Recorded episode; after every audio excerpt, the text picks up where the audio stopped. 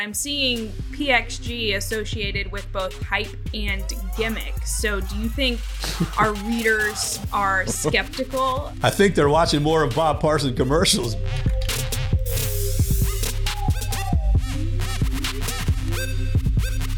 Hello, everybody, and welcome back. This is episode number 77 of No Putts Given. I've got Harry, Chris, Tony, and Adam here with me today. And Adam, since you're stopping by, why don't you do the honors? Let's get it. It's so deep and like to the core. That would have been perfect for last week with our ball dropping episode. that would have been awesome. The shuttlecock. Uh, it's not as good for Harry's Nodwell's Daily Dingers where he says dingers. yeah. it's Nope. not I can't really get that tone, but Oh yeah. Dingers. Yeah. well, you know, everybody has their thing, so it works. It works for dingers and no putts given. But how are we this week, guys? I'm great. I'm learning so much from Daily Dingers. I mean, I'll be honest, it's pretty cool. I love it. I think it's great. You did come in here yesterday and you was like, I, I can't stop goat like goat humping. My kids are all saying dingers all the time and singing the Spy Shag Me song. And It's very catchy. Yeah, It it is is. catchy. It's, if the golfer behind the videos was any good, it'd be really good. But Yeah, that would be like really helpful. But no, sucks to suck sometimes. did you tell everybody you just won your first? Was that your first W in a professional tournament?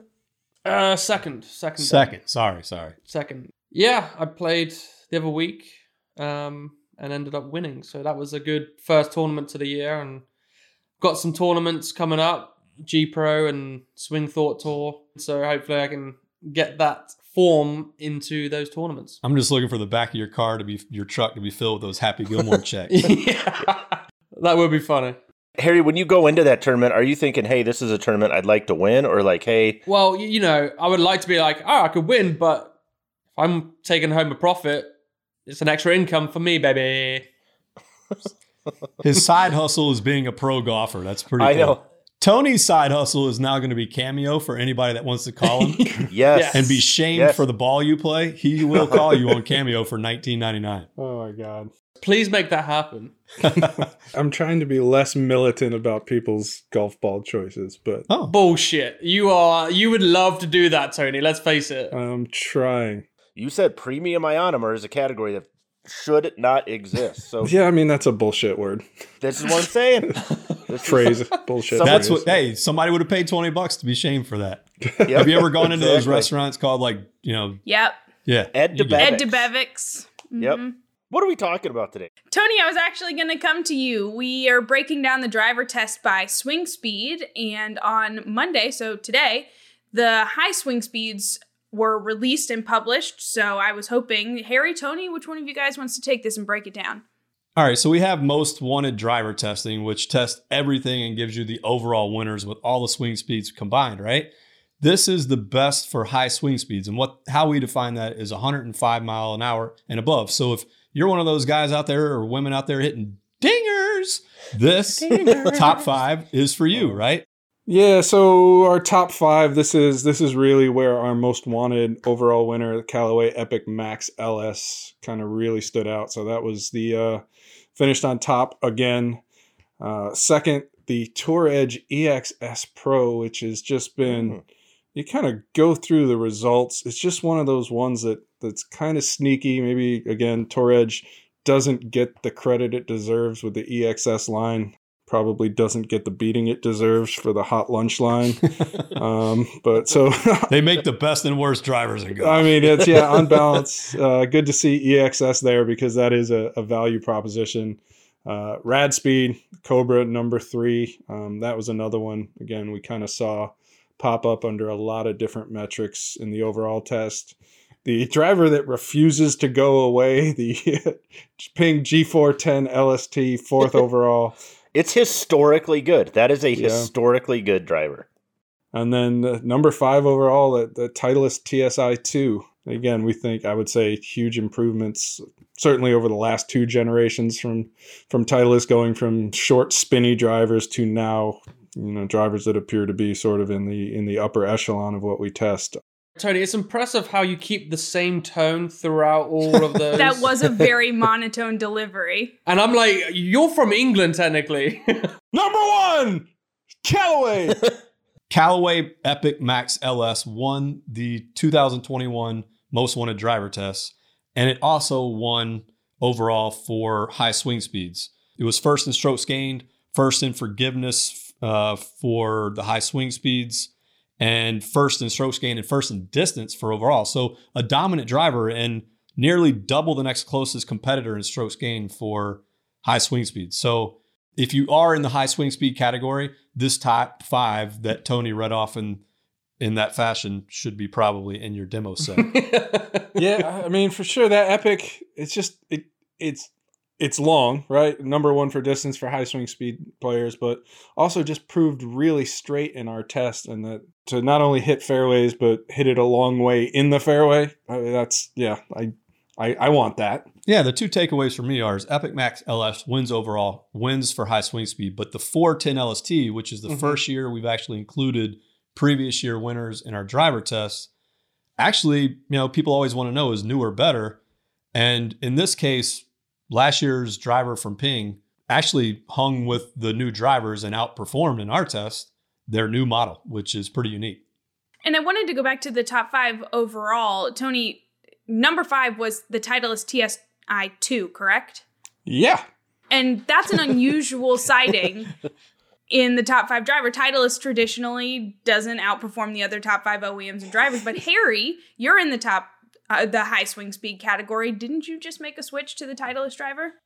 I did. I went for the Titleist TSI 3, Okay. but it's different. So the drivers that we're suggesting, well, that came out on top in the top five, is just a great starting point for you to go look at what to test. And for me, the TSI 3 was just incredible across all matrix, forgiveness, distance, and accuracy. Um, so it was just stupid for me not to go along with that. So Tony, here's a question though. If you know, so like we have the testing every year, right? And that is true. it is what it is. But you talk about the gaps between, you know, first and second, third and fourth. And so it's like sometimes, okay, you go out on a course and let's say, you know, you're watching the PGA Tour players and somebody shoots a 65, but the field average that day was a 74. So that 65 was maybe a lot, lot better than somebody else that shot a 61 or 62 relative to the field. So from kind of that perspective, how much better was the LS in general as compared to second, third, fourth? 'Cause it seems like that the Callaway outperformed everything else by a significant, you know, significant amount. Yeah, for this group, it was it was a pretty significant margin. You know, certainly as you break it down, as you start adding parameters, right, wh- which is what we do in True Golf Fit, where we also consider attack angle and tempo. The the more you can narrow down your parameters, the the sort of the better recommendation we can give. And and typically, as those parameters get narrower and narrower, those gaps start to emerge. And so I, I don't think it's necessarily atypical to see wider gaps when we do the swing speed breakdown. But yeah, this was a, was a pretty big gap, as Adam mentioned. Doesn't mean it's the best for everybody, but but certainly we're like, all right, that one worked. to give you some perspective distance wise, um, Chris, on that, you have 18,000 shots, right, for an overall test. When you throw Right. all that in together, you generally have between first and fifth place, maybe four or five yards distance difference, you know? hmm When you look at that same top five in high swing speed to low swing speed, sometimes you can get upward of 15 yards difference, you know? So the gap starts to get bigger and bigger as you start to drill down closer and closer to the specificity of an individual golfer's swing characteristics, right? Sure. I think that's important too because people, some people look through whether it's the total driver test or you know even the swing speed breakdown and go, oh, you know the difference between first and last and this and that was you know one tenth of one shot over you know so I'm not going to spend five hundred dollars on something that's going to save me one shot over thirty two rounds or something like that. But the reality is, like I said, the more specific you get to the characteristics of your individual swings, the difference between the driver that's best for you and a driver that's maybe middle of the road and a driver that's absolutely terrible for you can easily be Oh. 10, 15, 20 yards. The difference between worst and first in the high swing speed category generally is over around 20 yards. That's that's a that's Yeah, a big that's huge. the best example I can give as a person was Harry. I mean, the guy swings 120 plus miles an hour. He came in working at MyGolfSpy hitting the ball 280 yards. He now hits it, you know, 315 on average, pretty much. Mhm. Um, that's just getting a driver that got clo- narrower down to his individual specificity, right? In in this test too, Harry, yeah, such a unique case. I mean, Tony, you you talk about the the TSI. You know a little bit more about it. It's yeah, it's one of these things, right? Usually, usually when we look at an individual tester, because we have that ability, so you know, Philip will call me and go, "Hey, what do you think for this guy?" Or can you can you show me, you know, what do I need to do to see the best for this individual tester and show him how different clubs rank? So as I'm compiling the da- the data, Harry calls me up and go, "Hey, what do you think's the best driver for me?" And so I looked at our core metrics, and for number one, or for you know our strokes gain overall, it was the TSI three, and then number one for distance for Harry was also the TSI three. And then I looked at the forgiveness metric, and number one for Harry was the TSI three. And again, this is all for Harry, but it's Right. it's a unique case because because usually there is a bit of like, are you willing to forego a little bit of forgiveness to get more distance, or you know, are you are you willing to sacrifice the opposite way? yeah, up- there's some trade off. Everybody has some trade off. Right. And so usually it's like, all right, you're it's, it's number one here, but it's number six here and number four over here. Yeah. And so to see kind of a straight line across the table, like that, that is the ultimate no brainer. Um, and that that's actually atypical to some degree, but I mean, the best yeah. way to look at it is most wanted is the top of the pyramid, right? Swing speed is the middle of the pyramid, and true golf fit is the bottom of the pyramid, right? Or inverse, however you want to shape it. Yeah, that's a good way to look at it. Actually, I will be going on True Golf Fit later today and posting my results then. Oh, There you go. Very cool. We'll see. We'll see what it comes up with. What what does True Golf Fit cost anyway these days? It's not much. It's nine bucks. Nine bucks. That's like two. That's like what is that? That's, That's, not even. less than a Jersey Mike sandwich. That- I can tell you that. I can tell you that is one half of a large Jersey Mike's roast beef and provolone sandwich for me. Well, you get the giant. That's not I- You pay sixteen dollars for a large sandwich, a giant. Giant. it's four individual mini sandwiches. but sixteen dollars. Sixteen ninety nine. if you have a jaw that unhinges like a python, you can you can eat that sandwich. Well, anyway, we're gonna link the um, the article for high swing speeds results uh, to this video, so you can go and take a look and see where you might fit in. And as always, you can check out True Golf Fit to get an even better idea. Um, but I want to move on. Uh, Tony and Adam, we did another one word survey this year, and I think this is very interesting. We almost ask our audience to play a word association game with us, and we throw out words like engineering, innovation, performance, leader, and see what company our audience most associates with those words. And Adam, before we get into the results, I wanted to go to you and ask why even do a survey like this? Why not? I mean, we do a lot of surveys on MyGolfSpy, you know, just to survey what's going on in the industry, what's going on with our readers, things like that. But if I have to look at any and go, which is my favorite, the one word survey probably is it because as a golf insider, this gets to the root of what's going on in the industry the fastest because people have to associate a word with a company. They can't think it's not, you know, it's not wishy-washy, it's black or white to some degree, right? So the other thing that's really cool about it, I think, is the year over year aspect of it. So that you can see the changes on how consumers feel about companies on a year to year basis. The third interesting point is these are things that Tony and I talk about probably two years ahead of when the data actually starts to show what we are talking about behind the scenes, which is just another cool thing. And this year, not only is it my favorite survey, but this was my favorite year to see the data that came from it because I think it's, in my opinion, the most compelling one we've ever done. What result did you find most compelling? The basically polarization between TaylorMade and Callaway.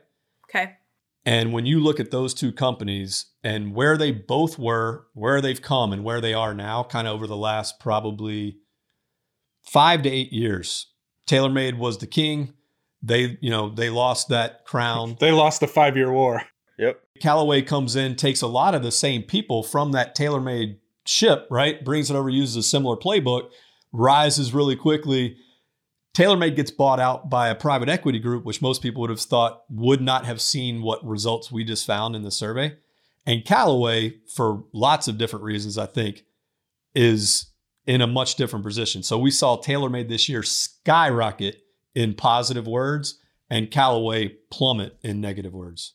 Why do you think that? You know, uh, the one thing I say, and I'm probably going to write a larger article on this, but fundamentally, there is an ebb and flow between those two brands, uh, almost without exception. If one is up, the other is down. So when TaylorMade was the number one driver in golf, Callaway was number two, and then Callaway went up, and so TaylorMade had to go down, and now now TaylorMade has the number one driver again, and, and Callaway is down, and so there's there's always you know this going on with those two brands anyway, and I think you know Adam touched on it. So TaylorMade is a a much different company than it was you know four years ago, three years ago, is sort of have right there's a progression. Hey, something there was a big change, big change for TaylorMade.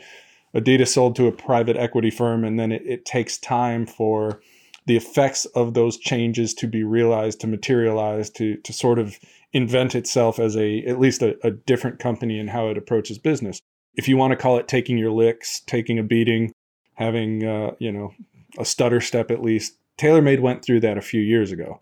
I think we're seeing a little bit of the same thing with with Callaway now, where it's a much quieter thing because there's not that that public announcement of hey, you know, we we just sold our company to somebody else.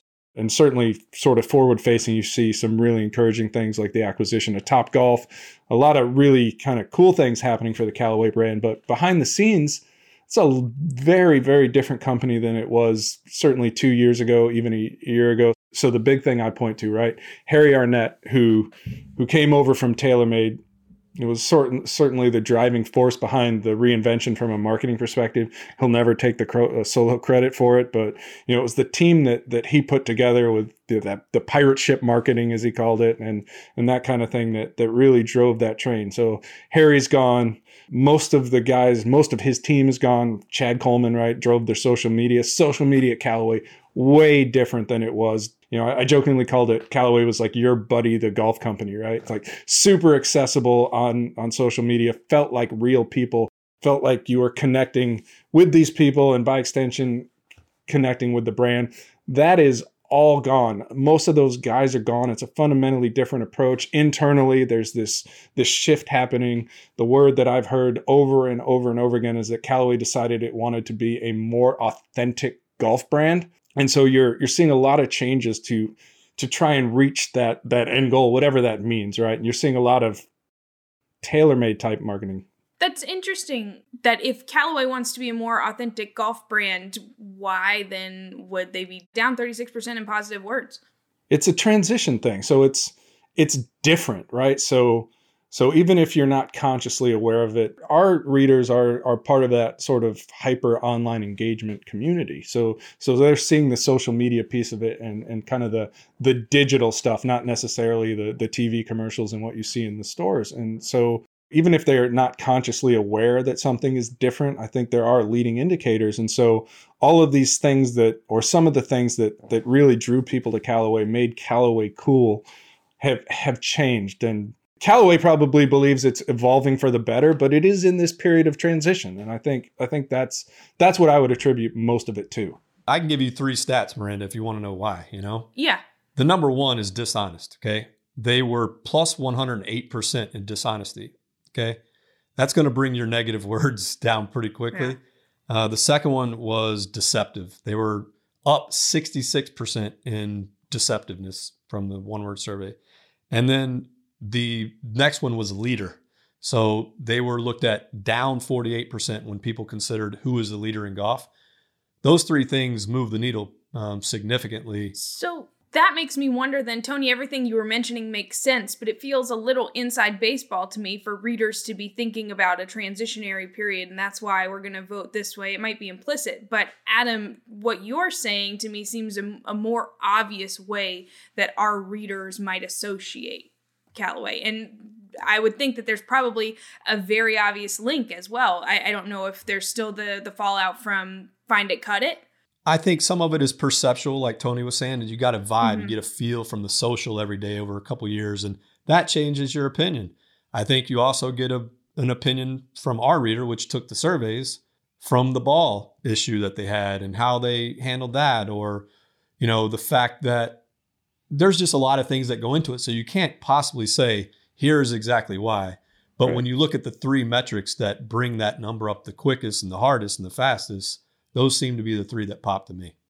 Well, to me, the the two things that pop for me too is one, it'd be really interesting, and like you said, Tony, you may write a longer article on this, and and I think it'd be you know for people that are interested in how these mega companies, right? Because we're talking about you know really the two titans of the industry of the top five. You say you know every year what sixty percent of the driver market is either Cal I mean Callaway plus TaylorMade, right? So they have more. Uh, it's yeah, it's probably a little less than that now, but so more than half at least. I mean, yeah, so- it's about I would guess, and and it's it's typically, and there have been exceptions over the years, but that's that's your one and two. Yeah, if that's the case, like it'd be interesting to kind of go behind the curtains a little bit as much as you can and talk about you know how these companies are organized and how they're trying to execute the different things that they are because one point you mentioned you said okay wanting on one hand to be a more authentic golf company right was the phrase that that you use and then on the other hand what you've seen in the last couple two three years is callaway try to acquire a lot of businesses to effectively equipment proof its model. So on one hand we want to be more authentically golf and on the other hand we want to uh, position ourselves monetarily so that we don't have to be right? And so it's like hedging, you know, that's where you get the Jack Wolfskin and the OGIO and Yeah, I don't think that has to do I don't think anybody saw that they bought Top Golf and thought that's going to affect my one word survey though. That's what I'm wondering, yeah. I mean, I think that's totally separate. I think that is equipment proofing your company, which is smart because it's tough to make a living selling equipment in this business. Well, not this week, but well, you get what I mean. Over the 20 Yeah, years yeah. being doing this, it's not in the last 10 specifically. A dollar is a dollar. We always say it. Whether you're selling a Nike limited edition shoe or a set of irons, they equal the same thing. And sometimes Right. you got to diversify your bonds, as Wu Tang likes to say. Wu Tang Financial. I'm not saying it's not an intelligent way to go about it financially at all, but to me, it's like you have a pizza company and say, "Hey, we're going to become more authentically pizza by making sure if we can't sell pizza, we're still okay." I think you can do both, but that's I'm not opinion. saying you can't. It's just an interesting, like, if we go behind and say, okay, how is TaylorMade doing this transition? KPS Partners bought it out. You have this private equity thing. Now, right, again, it's rumored it's, you know, on the market for sale. We'll see where that happens. Whoever ends up buying that, that could have a, you know, that will have a huge impact on TaylorMade in the next three, four, five, six, seven years. You know, and then you have obviously Ping, you know, Titleist, Cobra, Puma, um, you know, rounding out the top five. They each have their really own, you know, different and unique blueprint. You know, one interesting stat from this was I just wrote it down was innovation. Cobra jumped up 56%, Mm-hmm. Was just looking at that one. which was kind of an outlier, you know? And that's cool to see because I think they have deserved that for a long time and might maybe we'll see how next year goes in the same poll, but I think they've long deserved that. How many how many people is this based on? Just out of curiosity. How many people Um, voted and did the survey? We had approximately 10,000, I think, take the it was survey. over. Yeah, I think it was closer to eleven thousand this time around. So it was a it was a So that's it was good. a pretty big number. yeah. Yeah, the the Cobra one is is super interesting to me, and, and I agree with you. I think pound for pound they are the most innovative brand in golf right now to a degree because they have to be right. They're sort of like that. They're an interesting tweener brand, right? They're they're not like one of these big brands like Callaway and TaylorMade and Titleist, and they're they're not a smaller brand on the scale of say a a Srixon or a Bridgestone or a Wilson. I mean, they are you know solidly kind of in that middle space, and so you, you can't really decrease your business successfully, and so you, you want to constantly challenge those leaders, and you do that through some some really cool things and not being afraid to try some radical stuff, if you will. like it's, Did we capture the age? Because that would be an interesting one to look at. Is the average age By the demographic. demographic wise to see if the younger demographic and that fifty six percent up uh, went up for Cobra is correlated. I think it was in there. I mean, it's we didn't report it, but we have it. I can tell you one thing that wasn't in that demographic, and that is women readers on MyGolfSpy. Zippo. Zippo. Oh, we need to get that up. Oh. Trying. It's, we're it's more than on it. Zippo, but it's it's it's not four. Uh, It's it's as close to Zippo as you can get. Um, Yeah. Another interesting trend, I don't know if it's that surprising, but I'm seeing PXG associated with both hype and gimmick. So do you think our readers are skeptical? I think of they're watching more of Bob Parson commercials. You know, It's polarizing. I mean, damn, can you get more bold and brash It's- and polarizing than a Bob Parson PXG commercial? Selected least often for humble. Look, they're no, they're unapologetic about charging two thousand dollars for stuff and fifty dollars for a candle. Well, here's my quote right here. If you don't make any noise, how will you ever be heard? You know, that's Bob right there. I mean, that's that's not surprising. I think going back to No. the the one that that strikes me, and this is, and again, I think it's only part of the story when we talk about the dip in Callaway. For you know, we saw it for things like you know, I think they they dipped in innovation and ranked probably, in in my opinion, much more highly than they probably should have for for follower. But I think I think all of it speaks to the fact that um, while they are doing some cool stuff with the the AI technology and things like that, fundamentally going back, I mean, Epic was like five years ago, right? The the first Epic, four or five years ago, and and the Epic Speed Max LS. The, the stuff that is on shelves right now fundamentally doesn't look much different than what was was there with with the original Epic. The story, you know, is, the AI piece is, is certainly evolving, but fundamentally not wildly different. You look at the the lineup, the Iron lineup, the Apex stuff looks almost identical to the Apex stuff that was on shelves six years ago. what and why do you think that happened? They went with the Maverick, and then they went back to Epic. So And on one hand, there there's something to be gained through familiarity, continuity, and the idea like this is familiar to me. Epic, I know what that is. Best example, right? The Pro V1 has been the Pro V1 since the Pro V1 launched. So do you think it's a good thing or a bad thing? Which one are I you trying to say? I think there's a lifespan to to a driver to a to a product lineup where if you don't give it a cosmetic overhaul, if you don't give the appearance of of new technology, right? So that sliding weight track system, it's really good. It works, but you know, it, it looks the same. The driver looks the same. And so, so what I hear you saying is maybe the reasoning for some of these numbers could be because they rode that horse just a little bit too long. it's certainly within this product cycle, like it's the feeling I would call it like epic fatigue, right? Like, okay, we've we've seen this, we know what this is, and I think probably a lot of golfers associating it with what they saw three, four years ago. But if the average person only buys a driver every 3.9 years, is that the life cycle? yeah, for- well, that's like I'm looking for a new driver, and what's on the shelf looks exactly like what was there when I bought my last new driver. We're seeing the same thing happen. I mean, with the Odyssey putters, the the OG one this year, it's a it's exact look like That's nostalgia, right? that's not the same thing. That's a rehash of 20 years ago, right? right. But I'm saying it's it's it's looking the same.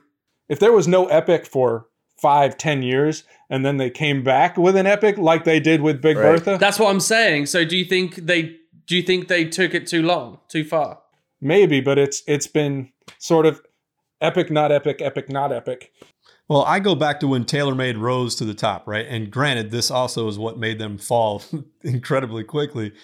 But that life cycle that they had uh, built, no matter who you were as a golfer, Tony could walk into the store today. I could walk in three months later. Chris could walk in four months later. Miranda could walk in six. No matter when we walked into the store, TaylorMade was going to have the newest product on the shelf because of the life cycles that they built, right?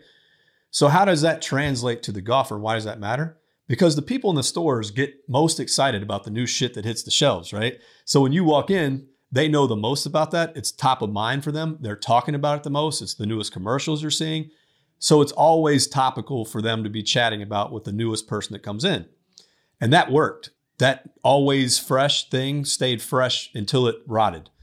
But maybe, you know, Epic and with the pandemic and all this other stuff, maybe riding it out isn't the worst thing. I mean, Callaway seems to be doing pretty well in sales, right? And that's a key point here, right? You're kind of given this opinion survey that that looks bad, but at the end of the day, Callaway is still doing really, really well. So was TaylorMade until TaylorMade wasn't. Right, and that's all right. Everybody does well until they don't. Uh, and certainly, I, I think you know TaylorMade. I believe finished number one in the driver category last year. Uh, data is really, you know, we're just into the season now. TaylorMade finished on top for the for the first month of of meaningful data, and some of that's going to be impacted by supply chain issues and and who actually has product on the shelves. But you know, I think I think like I said, Sim is the hot shit right now. On like you walk in, that driver gets your attention, just like it got your attention last year. And I think, you know, by by next year, if they're still if next year is a sim 3 then you start to go hey hey wait a minute you know are you putting yourself in that that fatigue situation again I got Um, you. it's a fine line I think it's like it's like movie sequels, right? At some point in time, there's too many of them to differentiate. Man, don't don't tell my son that about Star Wars, man. Well, that's what I'm saying though. But well they there were there were some star wars movies that were pretty bad in the middle there Jar Jar Binks. He was my favorite, dude. What are you talking about? And so I think people see Callaway as an epic franchise. And I'm not saying that's a bad thing. They see it as, okay, this is that epic franchise. And there's a story, it's AI, it's speed frame, jailbreak jailbreak, right? But if that's working, why would you change it? If your sales are where you want to be and things are going and you're winning most wanted tests and the products are performing, why change it? that's a really excellent point and i don't necessarily disagree so if you again if you look at the brands that that i would say flatline but in a good way right we don't see a lot of this from titleist and we don't see a lot of this from ping and Right. that that's true both in our survey and and how those brands fit in the market they tend to be relatively level you know some years up a little but you know mostly you see steady growth and and they do that through through continuity between their lines. And so this is where I talk about the idea of Callaway evolving as a brand from you know the Harry Arnett sort of everything is super exciting, you know, pirate ship mentality. You're talking about epic fatigue? That is epic fatigue. Like that was fatiguing, epically. But yeah, and so if you are going to say, "Hey, you know, we are we are this tour authentic golf brand, right? We're going to we're going to be rooted, have our roots with the best players in the world." Um, and Mhm. that's that's part of why they brought on Jon Rahm and trying to bolster that tour staff, which has traditionally not been on par with with TaylorMade. But we're talking about two different things. We're talking about performance and perception, right? But no, no, hear me out. So if you're going to say, "Hey, th- this is who we who we are. This is who we want to be," we're we're going to be this this level tour brand like a Titleist, like TaylorMade is has kind of almost become. Then then it kind of makes sense to ride out these product lines and and provide that continuity. But there is an adjustment curve, I think, with the consumer before to get to the point where you you think of Callaway in the same way you think of those other, you know, tour brands. well, at the end of the day, I think a lot of this it's going to come down to if you're a loyalist of that company or not. Like if you're a loyalist, you're going to be buying that brand no matter what driver comes out. If you like the Epic, Yeah, but Harry, there's performance, like I said, in perception, right? Performance is how it performs in most wanted, how it performs in stores. Callaway's it performs. Perception is the one way is the one word surveys, and at some point, when those one word surveys tip the scales to where it becomes negative and negative, negative, whether you are a follower or a you know brand wash person of that brand or not, TaylorMade had that same ride up too, and then people were like, "Dude, get the f- TaylorMade shit out of my bag. I don't even want to be associated with it anymore." Right? So at some point, the perception hits the scale of 51% of people having more negativity than positivity and then it just There's a tipping point. Even when TaylorMade tipped, yeah, they were still one of the top brands on the market. So you don't go from well it takes a while for millions of people to trickle down all that disseminate that information and the buying patterns of those people that used to play that replacing it with a new brand And they were a top brand until they were sold for $200 million in cash. I'm just saying it's the difference between first and third and not not first and twentieth. Yeah but to Right. those brands they're both about being one thing and that's If you're not first, you're last. exactly Can't have two number ones. if Callaway are trying to get a brand that's going down the way of Titleist to try and get that loyalist brand, and it's not more personal, It's it's interesting because the word authentic really is so unauthentic in my mind. It's bullshit, right? When they say I want to become an authentic company, those companies that call themselves authentic generally are companies that are less engaging on social, less um, open to the public, less authentic, right? But it looks authentic from a we look very we look very khaki and white polo, and we look very you know authentic and tour, but really it's it's kind of BS in my opinion. Well, if you're trying to be authentic, you're not authentic. You know that there had to be a meeting at Callaway where a bunch of people got in a room and sat down and said, "All right, Right, here we how go." do we be more authentic?"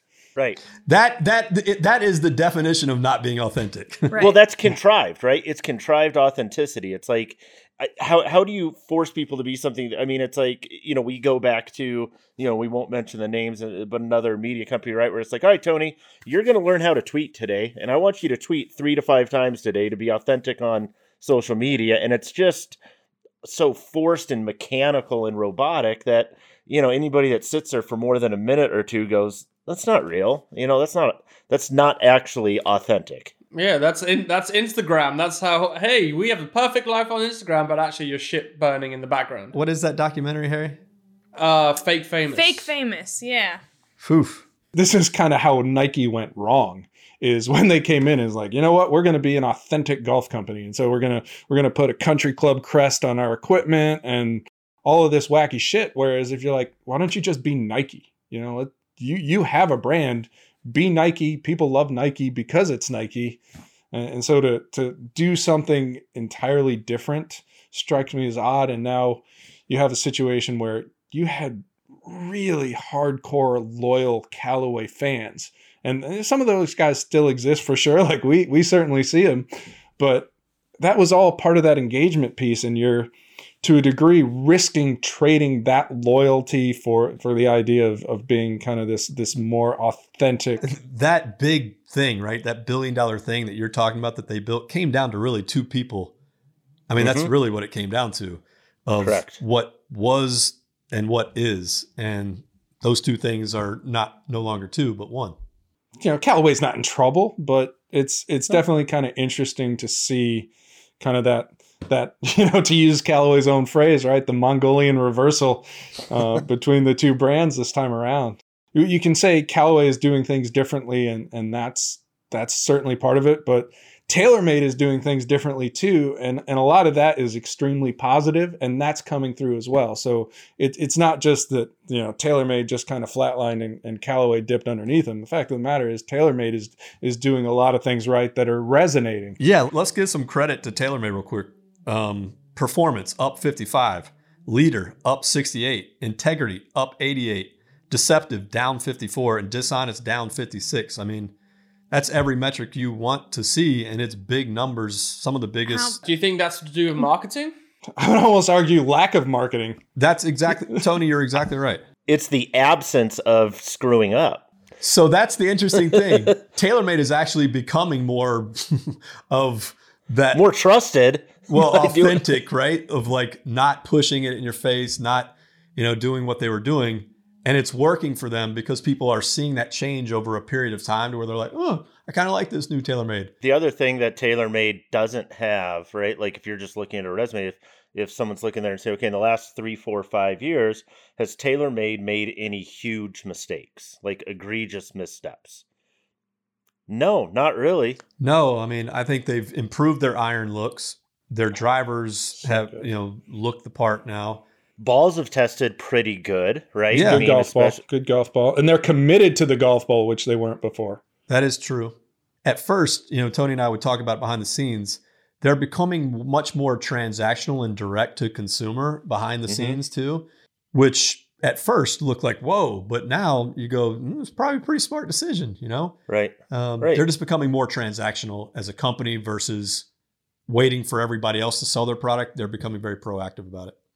So lots of intriguing things to take a look at in the one word survey. We're also going to link that here so you can go and check it out for yourself and send us some comments. Let us know what you think about the results. Uh, but guys, I thought it would be fun to have a survey of our own. I couldn't really make it fit into the one word, so I went two words. But I'm going to give you three options. Your response can either be worth it, not worth it, or you're indifferent. I was scrolling Twitter this past week and it resurfaced on my Twitter that Bubba Watson is using iron covers. So I thought I'd bring it to the panel, just get a general consensus about what we think about it. So let's see. Chris, why don't we start with you? Worth it, not worth it, or indifferent? worth it 100% if you have investments you do what's reasonable to protect your investments right especially if you're using a soft forged iron and that bag chatter, you know, when you're walking around here, clank, clank, clank, clank, clank, it, it can grate on you. And if you want to use the clubs and you want to keep them looking like that, that's really the only way to do it. And there's some very stylish options. Chris, I would look out for death threats on Twitter. But why, Adam? you- Though, hold on. I have never understood the hate around it. Why wouldn't you? I mean, do you wear socks? You wear socks on your feet? I, I I- I've never understood it. All right, Adam, to you, worth it, not worth it, or indifferent? You don't care. I'm going to pull a Tony on. I'm going to give you two. Oh, Aw. I'm going to say fine, rewrite no, the rules. I'm You're the just boss. I'm going to say indifferent, but I think it's ridiculous. Like people go crazy. I think just because it's like peer pressure to say that they hate iron head covers, because really, golfers carry some of the stupidest shit, craziest shit on their bag towels, ball markers that are this big from MyGolfSpy, and, you know, just the oddest, craziest stuff. The iron head cover is actually one of the most functional things that they, I mean, it makes sense to me. it does make sense, but the thing that I could see, I wouldn't use them personally just because of the fact that I would hate to pull them on and off like a driver head cover so many times in a round. I would lose all of them by the third time I played. But think about this. Do you have a driver head cover? yeah, and I take Wait- it off the first hole and I throw it into the bag. See, most people, but like people that have it, like a lot of people, they don't do that, right? They No, they Harry head recovers cover his on every and time. off, on and off. I mean, how many times do you take on and off your glove every round or a Oh, driver head look, cover? I get it, man. Compare that I'm to not, a seven iron. I'm not shaming people for having iron head covers. Thank you know, you. game them things. I'm just saying I'm personally indifferent and I don't see why people shame people because it's not a big deal. People have so much different bling on their bags and their driver head covers from swag that are like fluorescent with hair flowing off of them, but you won't put a Pins and aces. Yeah, Yeah. got the hair flowing doing that. but you won't put an iron head cover. So I don't get it. All right, Harry, worth it, not worth it, or indifferent? Iron head covers. If my set of irons cost five grand, I would put iron hair covers on them. If if not, So PXGs you would iron cover. So PXGs, I could potentially do it. Titleist Oh. concept. Potentially, but if it's if it's not, no, I'm not going to put it. Here's the thing: if it's a good looking iron, it didn't cost me a ha- arm and leg. I want to show those bad boys off and just be like, if I'm playing match play, shine in my opinion um, opponent's I don't face. know. I'm I'm gonna put your feet to the fire here. You've got to pick one of the three. Worth it, not worth it, indifferent. Indifferent. Lame. Sucks. Tony, what do you think? Worth it? Not worth it? Indifferent. I'm trying to read the look on your face and Come on, and Tony. figure out what you're gonna say, but I can't. Let's see can't. if we can bet on what Tony's going to say. Your look is indifferent. I cannot figure out whether you're mad. I'm asking oh. the question. So I'm gonna ask, like, what kind of chode uses iron covers? Honestly, like, I mean, I love that word. Like, if you're gonna put iron covers on your clubs, you should also have to wear like a baseball jersey that says "toolbox" on the Hey, back. that's a Like, shirt that's- right there. What kind of chode wears iron head covers? but but I will say, if if you're asking and you didn't, but I'm going to pretend you did, which I find to be the greater aggravation, which would grate on me more, assuming I'm playing with somebody who's got iron head covers. If it's not impacting pace of play, all the "Hmm, just put this back in, whatever bullshit. I'm just gonna roll my eyes quietly. But man, the, the more egregious offense to me would be like a low quality two piece low compression golf ball. That would be like So let me hold on. like- let me pose you this one: a per- playing with the person. the bigger who has- Premium ionomer golf ball or Yeah. Wait a iron second. head covers? Which one? Tony, did you or did you not have a set of Miuras that you called the best irons money could buy? Did you or did you not ever put iron head covers on those? Those So fancy I will- ferrules. Yeah, so I definitely put fancy ferrules on them because that's awesome. But um, the the I will, the only argument I will ever make for Did he You answer the didn't question? answer. Ah. You're jumping around. I'm getting there. Hold on. So yes, at one point in time they did have iron covers, and that point in time was immediately before I stuck them in my travel bag and brought them to the airport. So that to me, like travel only, is the one time it is acceptable because, man, airlines I, are. I'll take that, Tony. I'll take that. So you're not a jabroni if you're on an airplane. He's a travel chode, not a golf chode. Okay, that's right. Well, and and here's the thing. So Apparently. and this is this is what it- it is a perfectly acceptable thing to put iron covers on your on your irons to protect them from the airlines there is no time at which the, there is no travel equivalent of a cheap ass golf ball. So there's no excuse, no excuse to play a premium ionomer golf ball, but there are selected instances. Those words don't even go together. Chris, do you have, along with your iron covers, yes. a ball retriever? yeah, it's an I gotcha. Do you go fishing for golf balls? Because, I mean, they do I save and I lives give 'em- too. Yeah, no, I ball and I- the, the argument for the ball retriever is the life saving properties. It is. Right. it is. It, It- may be. Nobody yeah. saved a life with an iron cover. That is one of the best things about the ball retriever. But now, now head covers is something different. Yeah, so so let me let me tell you something, Harry. I I still have seven daughters, and they're still really expensive, and so they like to play golf. A couple of them will go out; they're not great. So yeah, I'm fishing. I'm fishing for uh for golf balls that they can use because they're going to last maybe one, two, you know, three shots. And so if I happen to see a couple that that look good, yeah, sh- swoop them up. Well, here's the thing: it is a trend in the industry, so we are going to be testing iron head covers. And, and yes, Thank it- you. Somebody go find a shark for me to jump. we have to test them just purely because the industry is trending that way. So we will test it for those Is it? like guys like Chris. Is it? yeah, we have to. Tony, I've got a better one for you. Playing with someone who uses iron head covers or plays bad music on the golf course. Ooh, that, now that's a good question. Mm. Oh, yeah. I think I have an equal ability to tune out either. So music on the golf course doesn't bother me. Like I said, I'm not get off your lawn guy. Even shitty music to an extent. I mean, you know, there I probably have limits. You'd have to give me a specific example. Of, I don't Taylor know. The longer we talk about music on the golf course, the more angry that you get about it. Yeah, I mean, it's, That is true. it's- The worst thing is, Chris, if you have iron head covers and you you're walking and then you lose a head cover, how annoying is that for you? Not at all because it's just one head cover. Do you call up the company and go, "Hey, uh, Yeah, do they sell them in sets or do you buy them individually? Ask Tony. He bought a set for his Miuras. Yeah, exa- thank you. Yeah, how much do they cost, Tony? I, I that was a long For time travel ago. purposes. For travel only. purposes, hell yeah. to answer your question, Harry, if I got 14 clubs in a bag and one of them loses a head cover, it's got nothing but soft stuff to clank against, so I'm not going to hear it. What about two? Okay, now they have to be two, and they have to yeah, be right guys, next to that's all in the arrangement. Yeah, so then I just move them further apart from each other. Well, No now problem. you've now you've rearranged the whole look of your bag. Now it looks weird. You know what looks weird is having covers on all of your irons. Before we go, I'm going to play this song for you guys. got more bounce California than all your got more bounce No one still? nope. nothing. On that note, I have no jokes to leave you with today. I'm just going to say, we out. Thank God. Bye, everybody.